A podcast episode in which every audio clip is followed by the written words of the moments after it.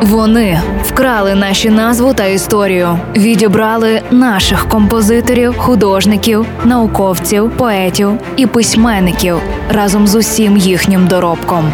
Повертаємо нашу музичну спадщину у новому проєкті Вкрадені українські пісні.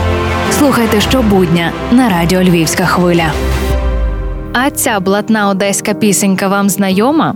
Товарищ, товарищ, скажи hoy de mami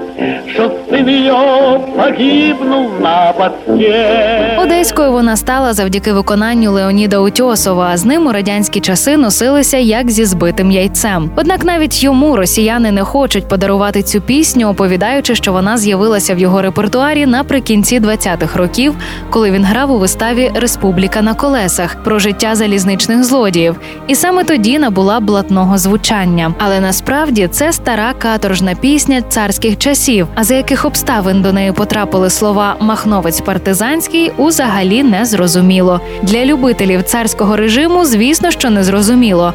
А от для тих, хто бодай трохи цікавиться історією України 20-х років, відомо, що Червона армія зуміла взяти Перекоп і Мелітополь лише завдяки воякам Нестора Махна, яких за кілька тижнів по тому було покарано як ворогів радянської влади за наказом Фрунзе. І власне ці події, оспівані в пісні з під вражої охрани, втікли два отамани. А з'явилася пісня у 1921 році. Тож слухаємо оригінал. З-під вражої охрани втекли два отамани, зірвалися соколики на гуль...